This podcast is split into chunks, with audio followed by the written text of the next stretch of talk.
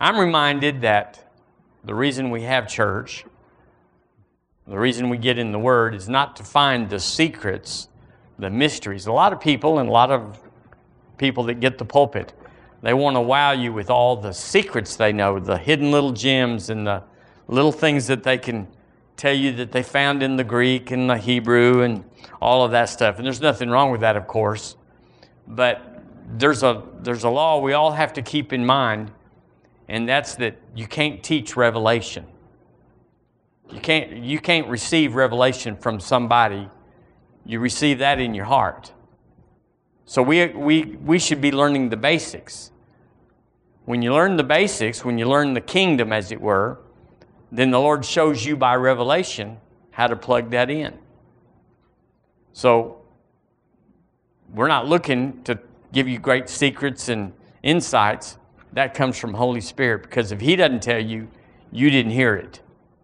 How many times have we heard things and we said, that's good, and we didn't do it?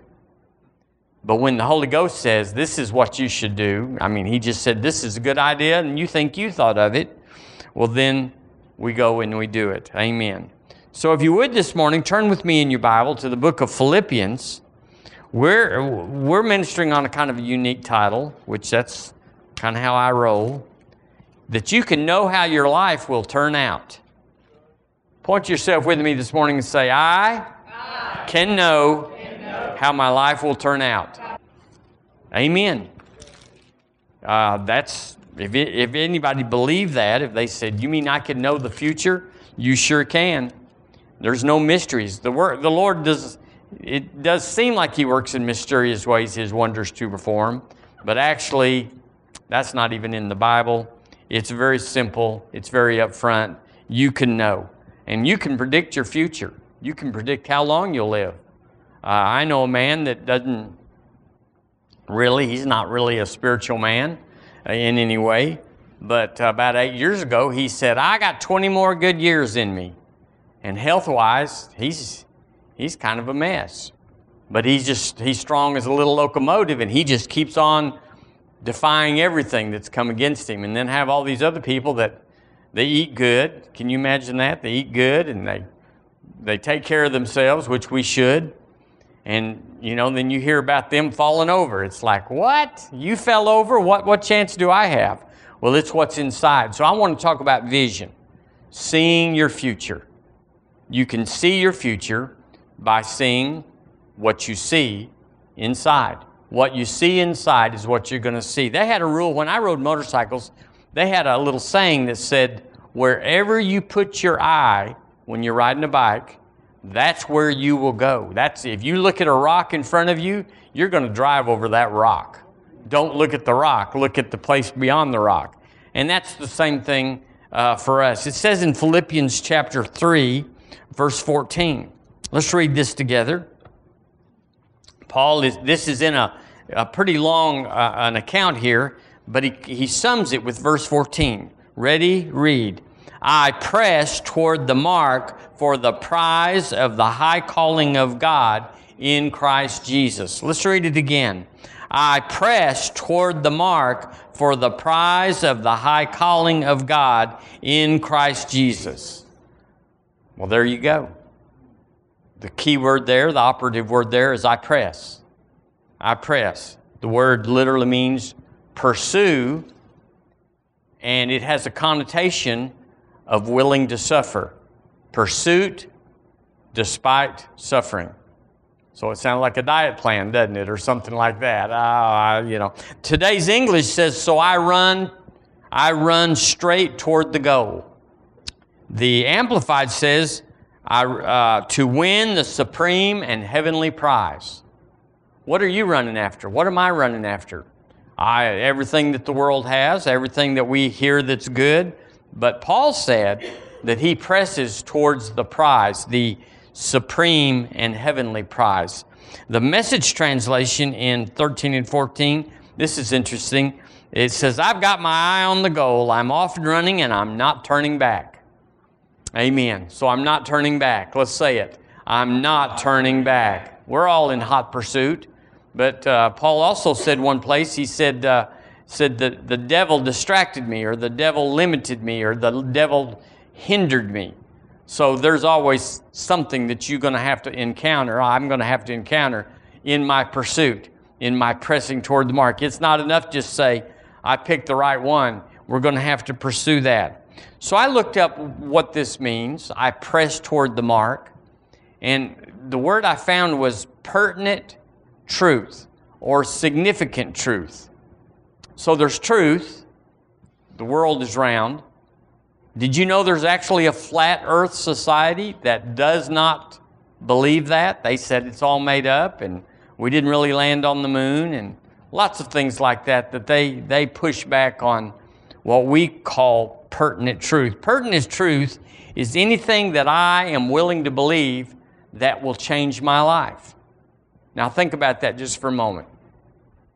We only engage what we think will change our life. So, when you see the things on TV, take these pills and get this powder and rub this on, if we don't believe it, we don't order it. But as soon as somebody that's sitting on the couch next to you says, I believe that'll work, they got the credit card out and they're, they're pulling that thing in. So, what's the difference? Will it work or not work? Well, it's what you and I believe. So, we're all looking for what we can look for, what we can have, what we can do that is called pertinent truth or significant truth. Lots of truth out there. You know, they'll say, uh, if you'll run every day or if you'll eat spinach every day or you'll uh, quit eating sugar. All these things are true, by the way. But for me, none of them have been what you call pertinent truth because I haven't engaged them. Do you understand? Now, the doctor can come to you and say, You're fixing to die if you don't change. And suddenly, what was true all along becomes reality. It becomes a truth that you engage, at least for a season. Since the doctor doesn't go home with you, that thing can fade pretty fast. Uh, pertinent truth is anything I believe that is worth my investment. So you're listening this morning. Uh, every one of us are listening, and we're kind of gleaning or filtering out whatever is being said to see if there's anything there that is pertinent or significant truth. In other words, we're, we're going to hear a, a lot of stuff this morning, and we'll go, yeah, yeah, that's true, that's true, and that's true then something might spark. We would call it revelation. It might spark on the inside, and we would say in ourselves, That's what I have been waiting for, or that fits what I have a space for. That is, it is what I need today. And we plug, then we plug out all that stuff, we plug that into our lives, and that's what we engage. Just to let you know how it's working. That's how it's always working with everybody. And so what happens to a lot of churches is they go to church, they go to church, they go to church, and there's never any pertinent truth. It's just yada, yada, yada. Don't sin, do good, love God, be nice to people. And they go, I got that last week. You know, sin's going to send you to hell. The devil's big, God's little. Well, I got that last week. And so nothing ever gets plugged in. People lose interest in investing their lives. Pertinent truth is what something that you're willing to invest in. So people are bored. They're bored out of their gourd, so to speak, because it's nothing ever pertinent or significant that is put in front of them. So, and if you read the Bible, if you get over there and you said, I just got born again, I'm going to read the Bible and I'm going to start in Leviticus. You might not find any pertinent truth in there. I mean, it's all true, it's historical, and it's, it's, uh, but it might not be uh, pertinent truth. So we should always, when we get saved or whenever, we should go to the New Testament and read the epistles. Read the Gospels to find out how much God loves you. Jesus pointed to God and said, He loves you. He loves you, loves you, loves you, and He sent me because He loves you. That's the message of the Gospels. But after you figure that out, or after that's pretty much in, and you get born again, well, then the message we all need is how do I live my life? After you've received Jesus, the question all of us are really looking for is how do I live my life? What is pertinent or significant truth? How can I navigate life and come out good on the other side? I'm looking for keys. So that's why they sell these creams on TV and pills on TVs and vitamins on TV and whatever is because they have a sale or a pitch that people say, I believe that. And that's how they order them. Every once in a while, you go out into the world and you'll see somebody wearing something that you had commented on a store that says, How would, who in the world would buy that? Well, then you find them, you see them. It's like, there they are. why are they wearing that? Well, yeah. Have you ever seen the ugliest car you ever saw? And somebody actually got in it and they'd waxed it and polished it and put it over in the side of the parking lot? You go, I, I wouldn't drive by that car, much less drive in that car. So the truth is, then, the Bible, the Bible, the Word of God, is the only truth that is pertinent and significant about every area of life. So if you don't preach out of the Word, you're just telling stories. You're entertaining. Even if it may be dry and dull and Deuteronomy and Numbers and everything, you're just entertaining by in a religious tone just to just to go through it. I've heard of many pastors, many that they get up and they're teaching the book of Joshua. And so they go months and months. You know, this is Joshua 6, this is Joshua 7. This, you know, and they just go through and explain, well, Joshua went over here and, and, and you know, and you go, okay, okay, okay. But it's not significant. We need pertinent truth because there's a lot of stuff bombarding us trying to come in. We have to have something that we build up, a bulwark that stands and filters that stuff out. Amen. So eh, turn with me to James chapter 3. We got that out of the way. Let's see what we can build on it. James chapter 3. So, our goal here at River Church is to stay on pertinent truth, to stay on what's significant, to get, to find the keys in the kingdom that will always work. You know, Bear Bryant, he's famous for having uh, the mastermind of football, just an, an, an amazing uh, intellect for football. But every once in a while, he'd bring a ball back in and say, This is a football. And he'd say, We're going back to the basics because y'all are so caught up in the, in the this and the that, we've forgotten the basics. Here's how you tackle, this is how you catch, this is how you block. We all need that and need to keep it in our lives. So uh, I say, I say, you just judge it. You can know how your life's going to turn out. It's what you're in love with. It's what you listen to. It's what you embrace. It's the pertinent truth. If you if you only listen to the vitamin commercials on TV and all the other pills, but then if you're always looking for that secret weapon, that that fix all, that cure that's gonna whatever, you will find something that will pacify you. And, and you will not you will not open your heart to this. But you can know how your life will turn out because of what you look at, what you listen to, what you're hungry for, what you're chasing after. When you chase after the Word, you can know how your life will turn out. You may not have all the keys, you may not have all the, the things in there yet, but you're in pursuit. We press toward the mark, we pursue with a willingness to suffer. That's what parents do. We pursue even though, even though, even though we don't feel like it, it's been all day, it's been all week, it's been all year, we just keep pursuing at some level with a willingness to suffer. Uh, yeah, really. And you get through that, and then they say, Well, here, come babysit. And we go, I remember that. I'm not falling for that. And there is a grace on parents that isn't on other people, and they just they're, they're able to overlook things. Hallelujah. So, vision, if we're going to talk about vision, what we see, we know vision is progressive. That you can't see the whole thing. Why doesn't the Lord show you your whole life? Because we can't heal, we can't, we can't handle it. I, I promise you, if He'd showed me all of Alabama when I said, I'll go to Alabama, I would not have come. I would have been greatly impaired by the struggle and the standing and the suffering and the and the, the you know just just life. It's nothing special but it's just life. I could have got that in texas. There was plenty of that going on there so i didn't need a new scenery to do the same thing. But he just showed me the first part and he's showing you first part he's showing you prosperity he's showing you healing and you can go as fast as you want But He shows you everything that you want, what you're in pursuit of. I, tr- I press toward the revelation of my life. And if you're not interested, if you're afraid of knowing, like I'm not going to, uh, to the doctor, they might, t- I hear this all the time, they might tell me something I, I can't handle. Well, that, it's fine not to go to the doctor, but that's not the reason. Fear will not get you healed. Right? So, so revelation. Why do some people walk in wisdom and everything seems to work for them, and they always land on their feet? They're always because they're in pursuit. They tre- they press. Keep pressing. Say it with me. Keep pressing, because what got you here is what's going to get you there. But vision is is progressive, so you don't know the whole thing yet, but you can know what's good.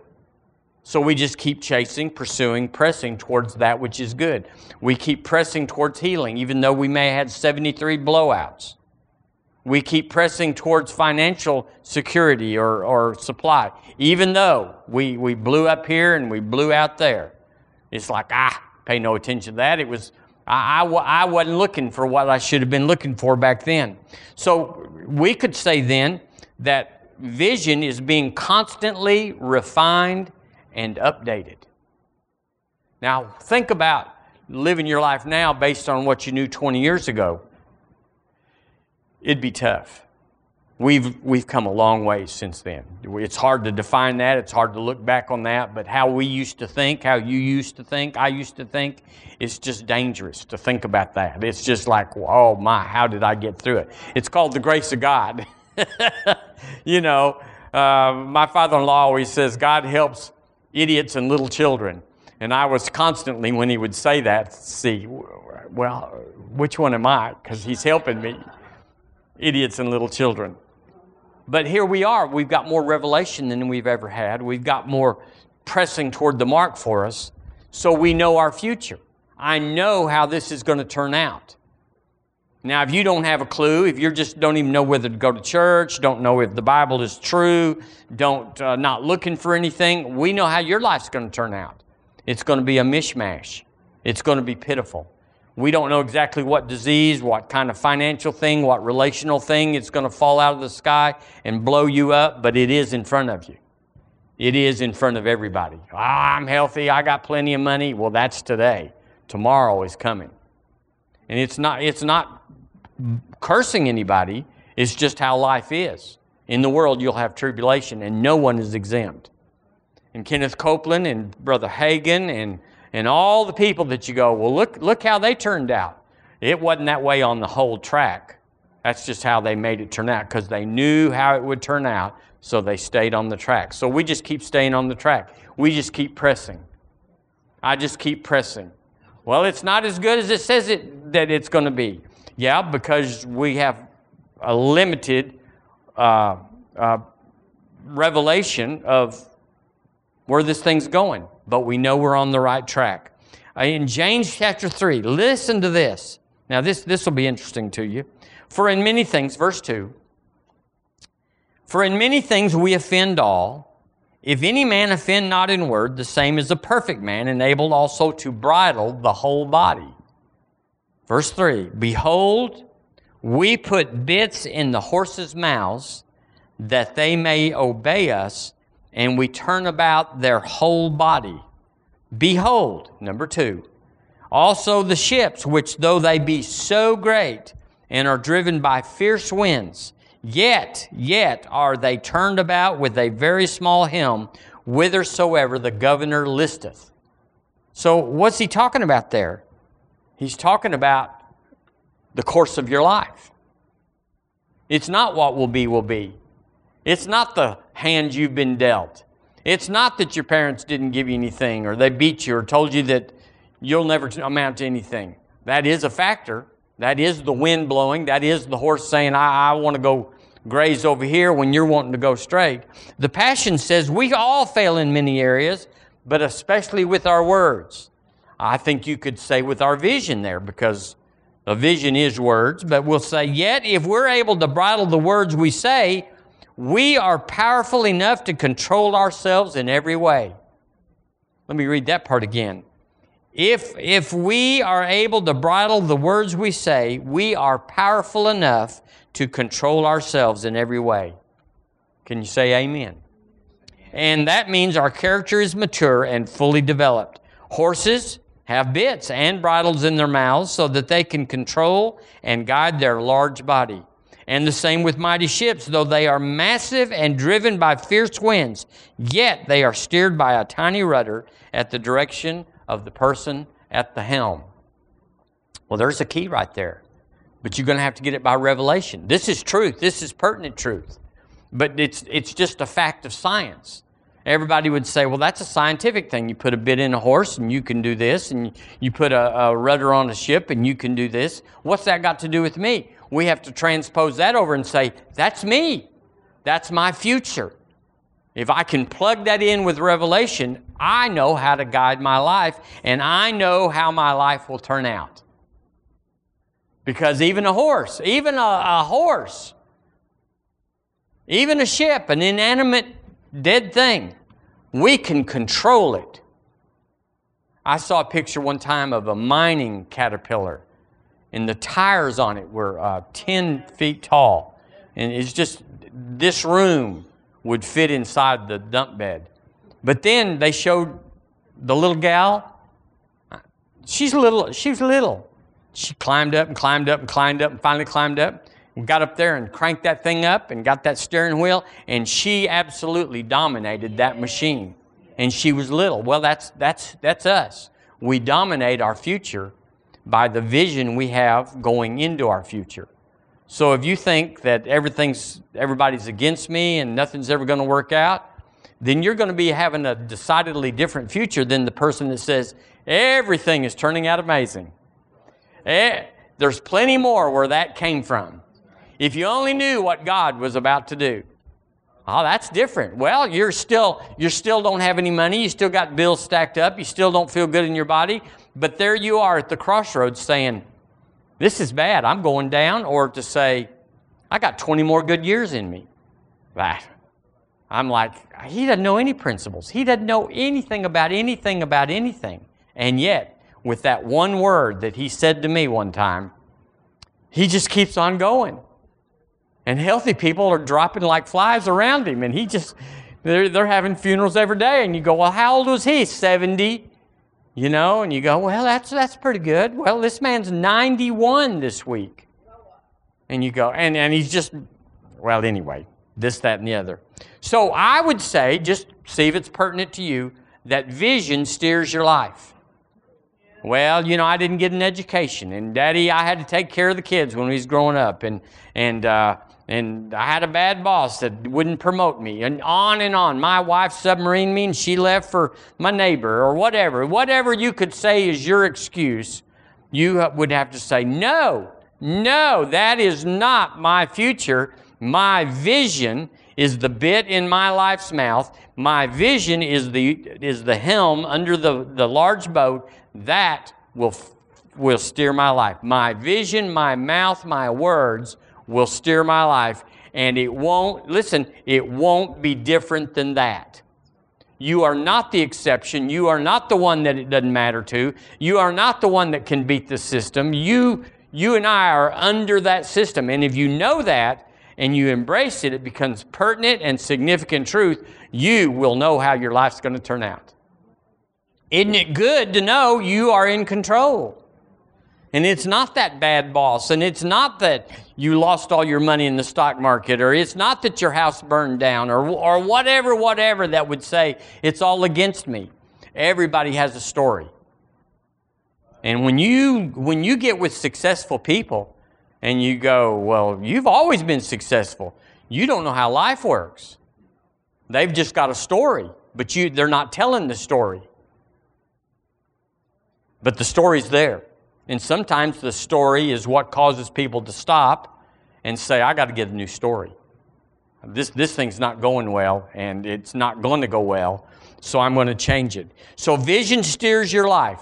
It steers you to a life of supply, it steers you to a life of purpose. But if, you, if you're always walking around saying, oh, we're never going to make it, oh, poor us, we, the, things look bad, and uh, the, the, the plant's laying off people, and, and my car's not working good. Whatever, whatever. I'm single. You, you could use that. I'm a single with three, with three kids. We, we would all agree. If you don't get a vision, it's going to be tough raising three kids by yourself or one kid. Why, it's tough for people that are just single and just barely getting themselves to work. Life is out there is pretty tough, but if you get a vision, doesn't matter at all. R.G. Letourneau was a man that, that uh, had nothing. It was on the bottom side of everything, but he determined to tithe or to give to God until he finally got to 90% giving and 10% provision. Buddy Harrison did that, and I can tell you, he said it takes a lot of cash flow when you're living on 10% to live like I do. You, you got to run 10 million through to live on a million, or you know, 100,000 to live on 10,000. Well, yay. Well, you get a vision for that. People that say, I'll be a millionaire by 30. Did you know a bunch of them make it? Because that's their vision. It doesn't even have to be spiritual. So, how do you see yourself? I say of myself, and you'll laugh, I don't mind you laughing, but I say of myself, I can do anything physically that a 67, 68, 68 year old guy can do. I can do it all. Now, there's lots of stuff that's not lining up to what I'm saying, but I'm saying I'm steering. I'm steering. And if you don't steer, it'll go on the ground. So I'm steering so it won't go in the ground. So vision is the GPS of life. So why are, is everybody working, putting all their energy on trying to climb the corporate ladder so they can make more money and be in a different position and this is the answer and that's going to put me through and when Uncle Jack goes to heaven, well then, you know, that's going to set me in. No, none of that is. None of that is. It might go temporarily through there, but you won't go to there. And so we have to have a, we have to have a, I know where I am, but I know where I'm going. I know where I am. It's not good. It's not, I don't like it. I don't want it. This is not, but I know where I'm going. So I'm leaving here and going there. If you don't have going there, you're just staying here and it will not change. It will not be different. You, uh, do you know people that are always got a great idea and they're, they're always on the edge of breakthrough? Well, as soon as I get this promotion, as soon as I invent this, as soon as we move to San Francisco or whatever, they've always got a thing that that's going to put them in a new spot. And it's just you carry your story with you, you carry your vision with you. It just changes locales or changes wives or husbands or changes but it doesn't change anything because your vision is what steers us. Amen. Proverbs 29. Would you turn there with me, please? We got a few more minutes. And y'all hadn't got to the amen stage yet, so that's kind of that's kind of how I go. Till I just can't hear myself, well, I just keep going until Mickey gets his, both his hands straight up. Then when Mickey does that, chapter 29, Let's see. Where am I? Okay, here we are. Let's read it in the King James together. You know this, it's a famous one. Let's talk about it though. Ready, read. Where there is no vision, the people perish, but he that keepeth the law, happy is he. Well, let's just talk about the first part. The, uh, the Hebrew implies where there's no progressive vision. So, in other words, you can't just set a vision when you're 22 and you can only see this far out. You, you don't understand life, you don't understand what's coming. So, you just set a vision that says, when I'm 26, I'll be this and I'll have that. He said, no, where there's no progressive vision, where you, you see, when you get somewhere, you can see further down the road yet. It's always evolving, updating, being revised, but it's still on track. This this is the GPS. This right here inside here comes out our mouth, and we tell the world, we tell ourselves, this is where I'm going. This is who I am, it's what I have, and what I do. So you got to know who you are. Because if you're a worm and you're the 16th of 28 children, or you know whatever your story is, people have amazing stories. and you lose it all, and your wife died of this when you were, you know, everybody's got a story. And some of them are really terrible. But everybody's got a story that is terrible to them at one point, no matter what it compares to with others. So the, the word says here, where there's no vision, progressive vision, the people perish. Now, what if that was true? What if this was a law that cannot be altered, changed, adapted, circumvented, gone around, uh, where it doesn't apply? What if where if if I have no vision, I will perish? What if that was true? What if that was true? Would you change what you're thinking and doing and going if you knew that you couldn't escape this, this law of the kingdom? that everything, everything, everything rides on, depends on, and is, is, is running with my vision. What I spend time seeing myself in the future, going somewhere before I go somewhere. What if that was true? Then we'd all look back at our life that we were a little disappointed about, or sometime in our past that we say, that, that wasn't good. We could always, if we were honest, go back to the place and said, I had a sorry little doggone vision. And it played out. And you go, no, that didn't happen to me. Yes, it did. Everything you don't like, you had a don't like vision.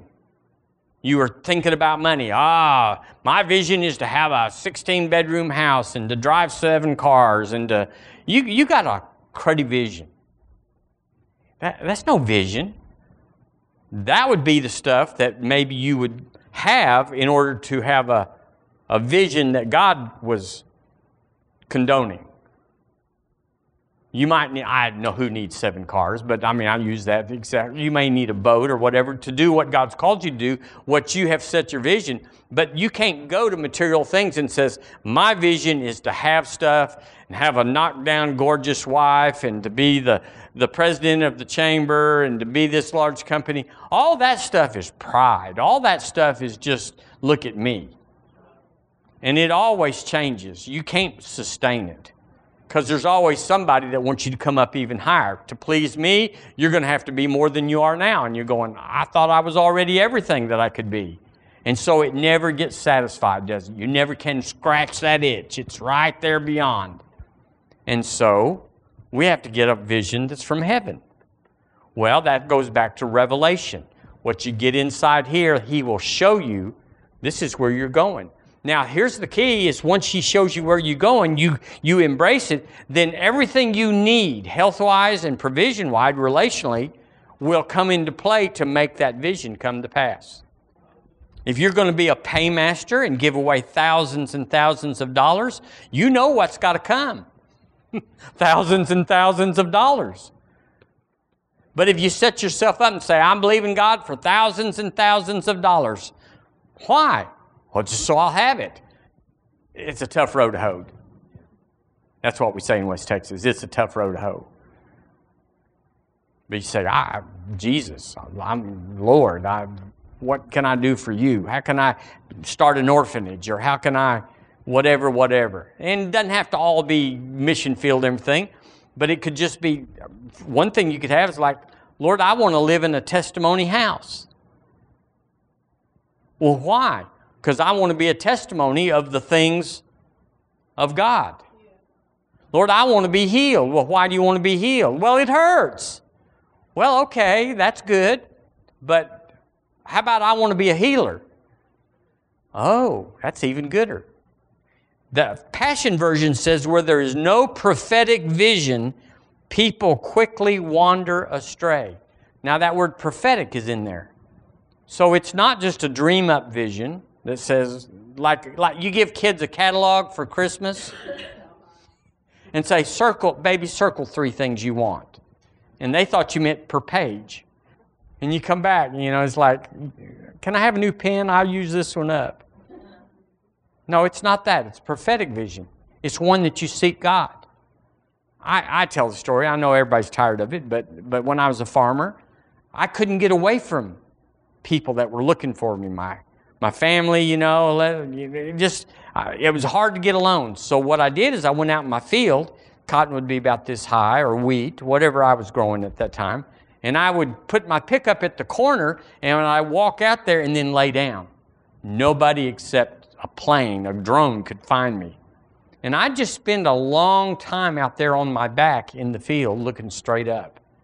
And I got lots of stuff sorted out. I got stuff out that wasn't God, was vain, was self centered, which was just, just lustful. And I got stuff in that was pure and right and a willingness to follow Him, a willingness to press, press towards the mark. And everything in my life now, whatever it is, if there's any good in it, is from those absolutions that I made, those choices I made, those things when I got all alone, out of the noise, out of the out, out of the noise. And me and the Lord just worked it out. Now the Lord was always there ready to work it out, but it was me. I couldn't get out of the distraction. And I find that most people, Christians included, have no time for imagination, have no time for consolation. They're just on the run, and whatever happens to come by on their run, they consider it on the run and they say, well, that might be good. And they, they, they're like, like that supermarket game show on TV where you got 30 seconds to fill up your basket. That's how a lot of people are with their life. They're, they're just running like the wind, thinking that if they put stuff in their basket, they'll have something. It's just not true. The word just doesn't back it up. Where there is no progressive vision, the people perish. Do you know anybody that's perishing? You can just look at them and say, I don't know anything about you, but I know what your vision is not. It's wrong. So we got to look at ourselves and say, let's get one right. If that's all it takes, if that's all that's required, not climb every mountain, swim every sea, be good, never have anything bad in your path. No, just set your vision. This is what I'm going to do with my one and only life. I'm going to make it count for Jesus. Well, He'll start giving you a vision that you might not have ever considered without that consecration, that sanctification, that separation. Where you go, I never considered that. Because we're just a vapor, y'all.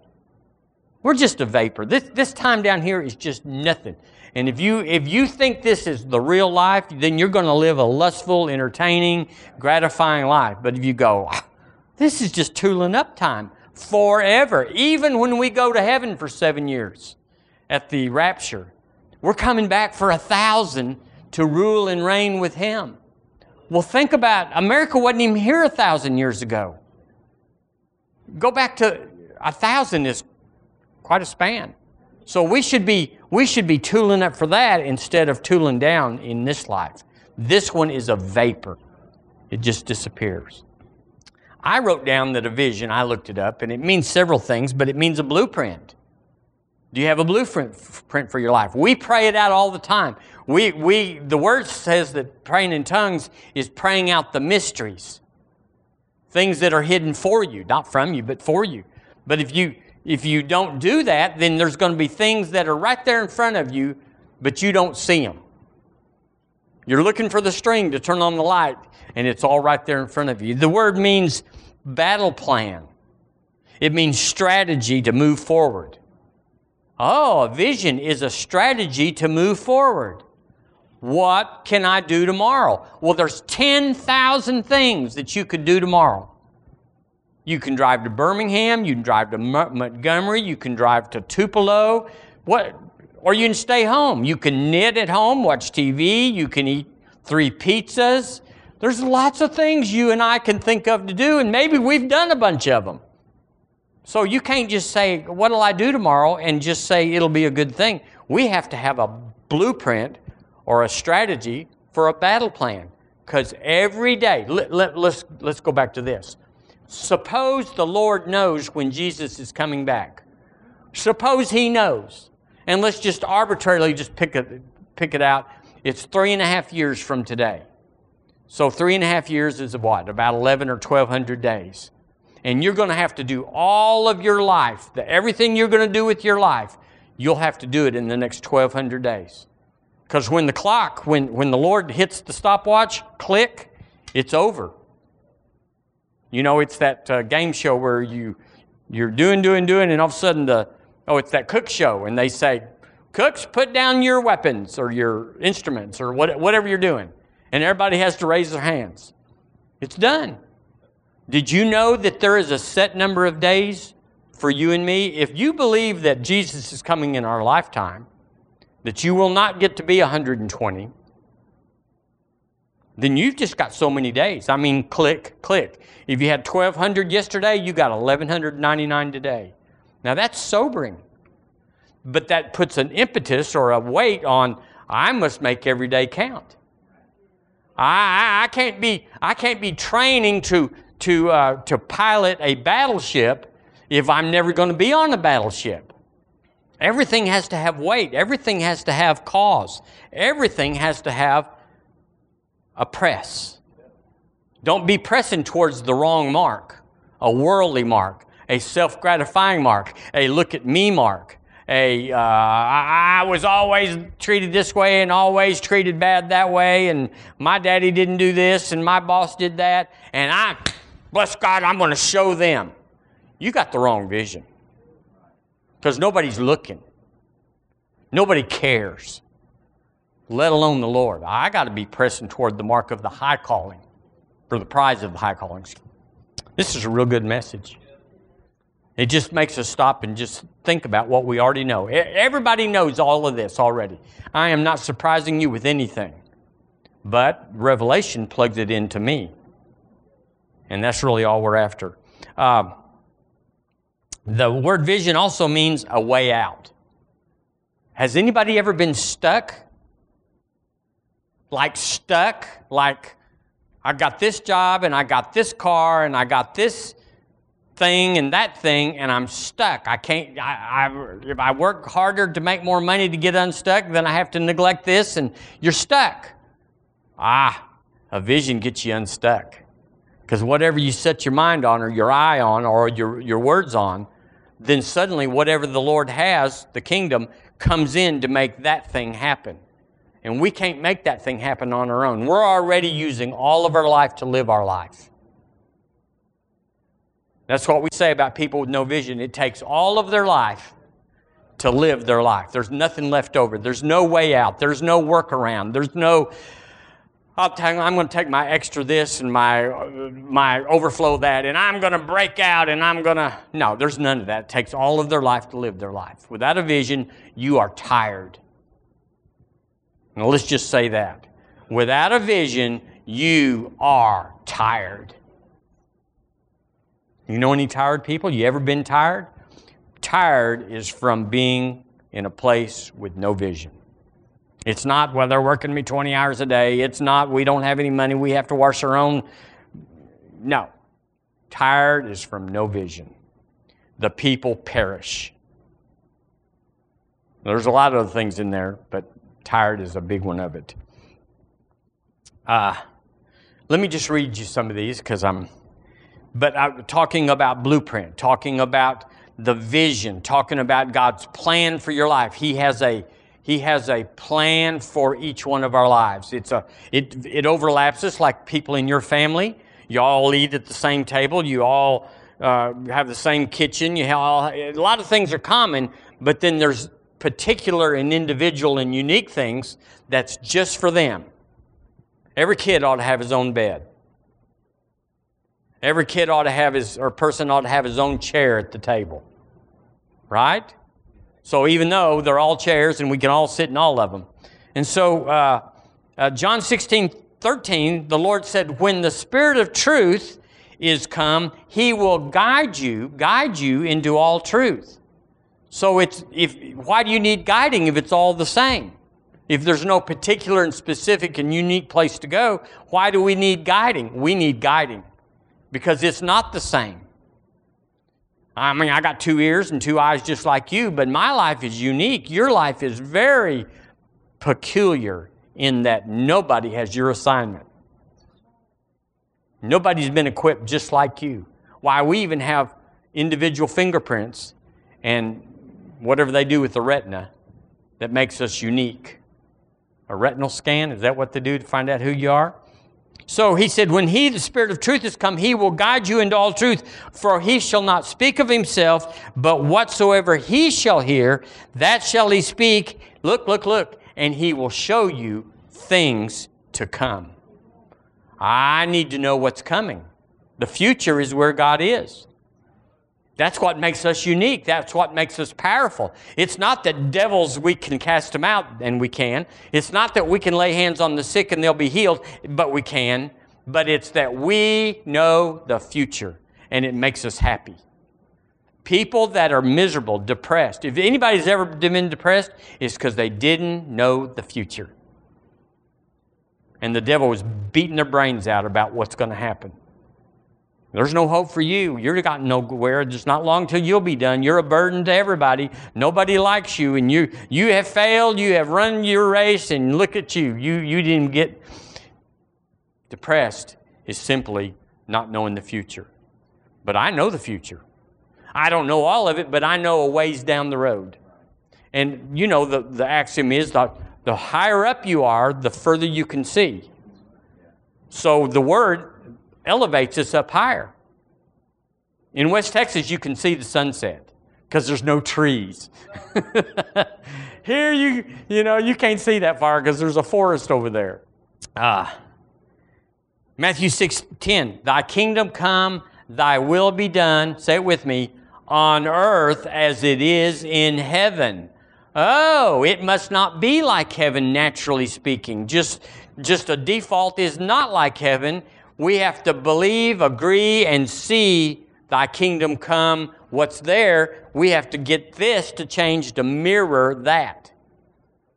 The Garden of Eden was an exact mirror of heaven. Exact.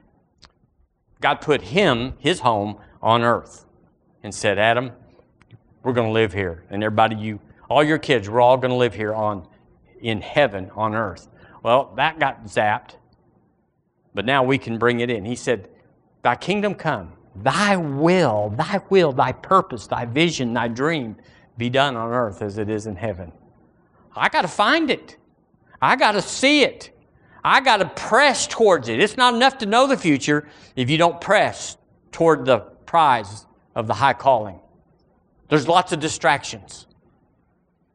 Dear Lord, there's distractions. And then we say, well, I only got 24 hours a day. The Bible says to redeem the time. So there's things we can do with our time, just like the tithe, just like the Sabbath, that will give us time. Many times it's that people will step in and say, Let me do that for you. I'm not doing anything with my life. Let me work on yours help you. And therefore, we have more time.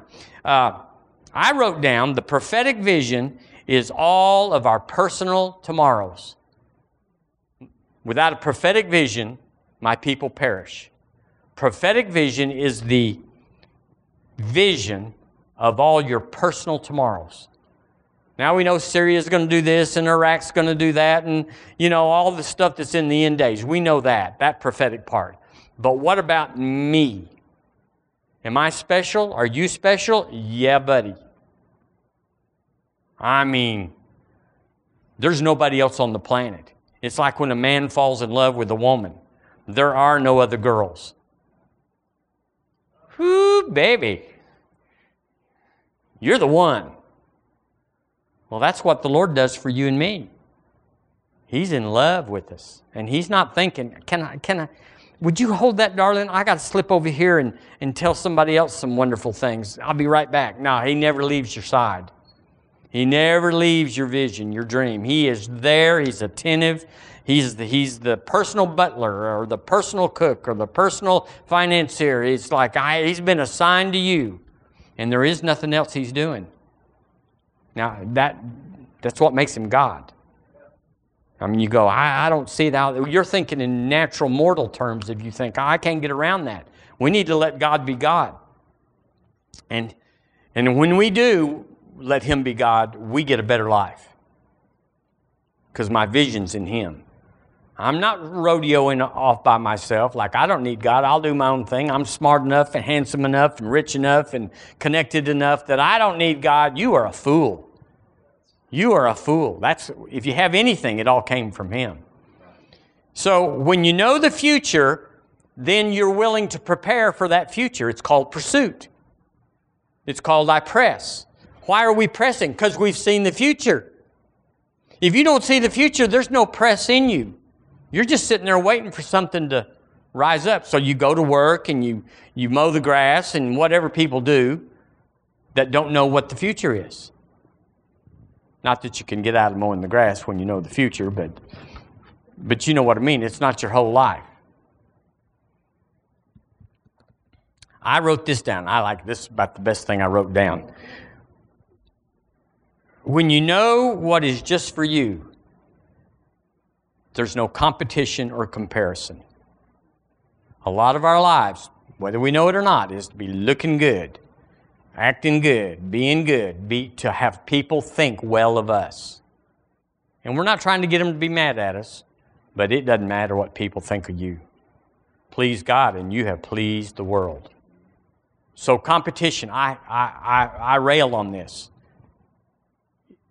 Competition and comparison is so anti God, I would call them hell words. There is no competition in the kingdom.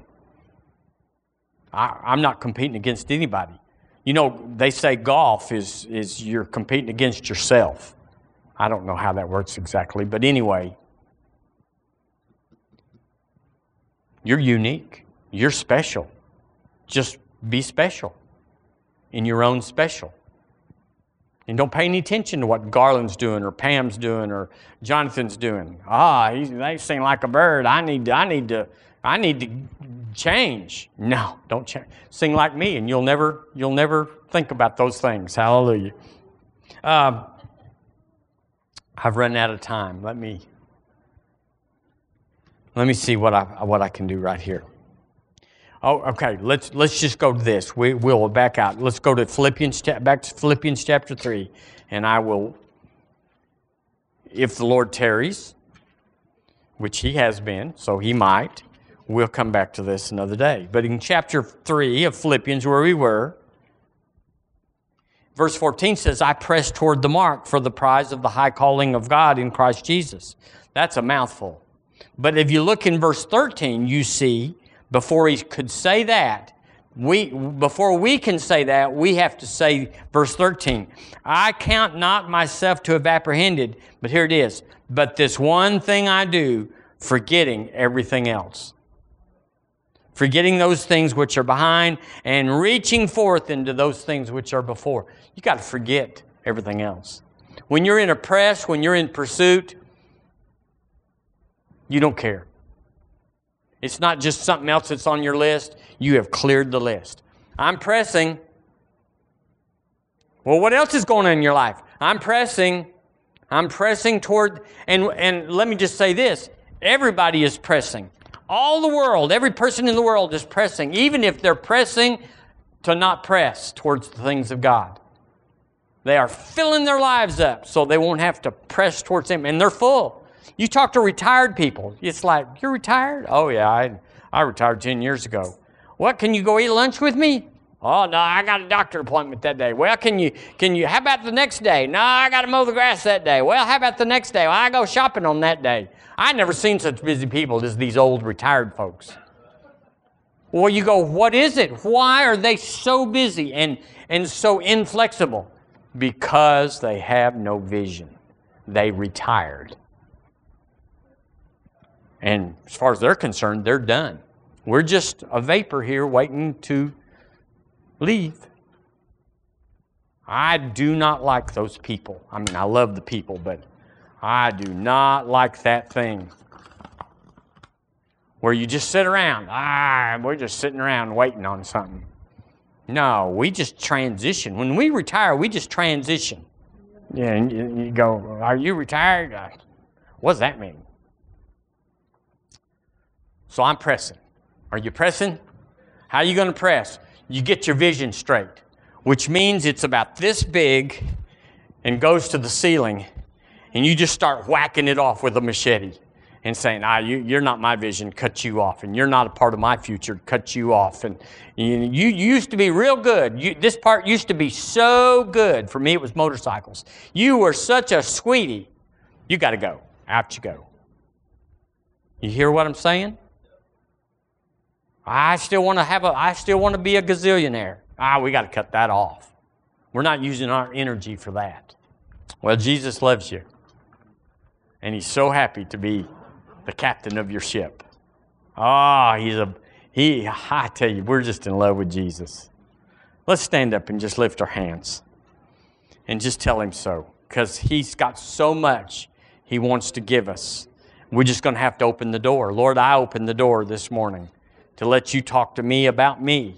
Hallelujah. I, am your favorite. Go ahead and say it with me. I, I'm your favorite. Hallelujah.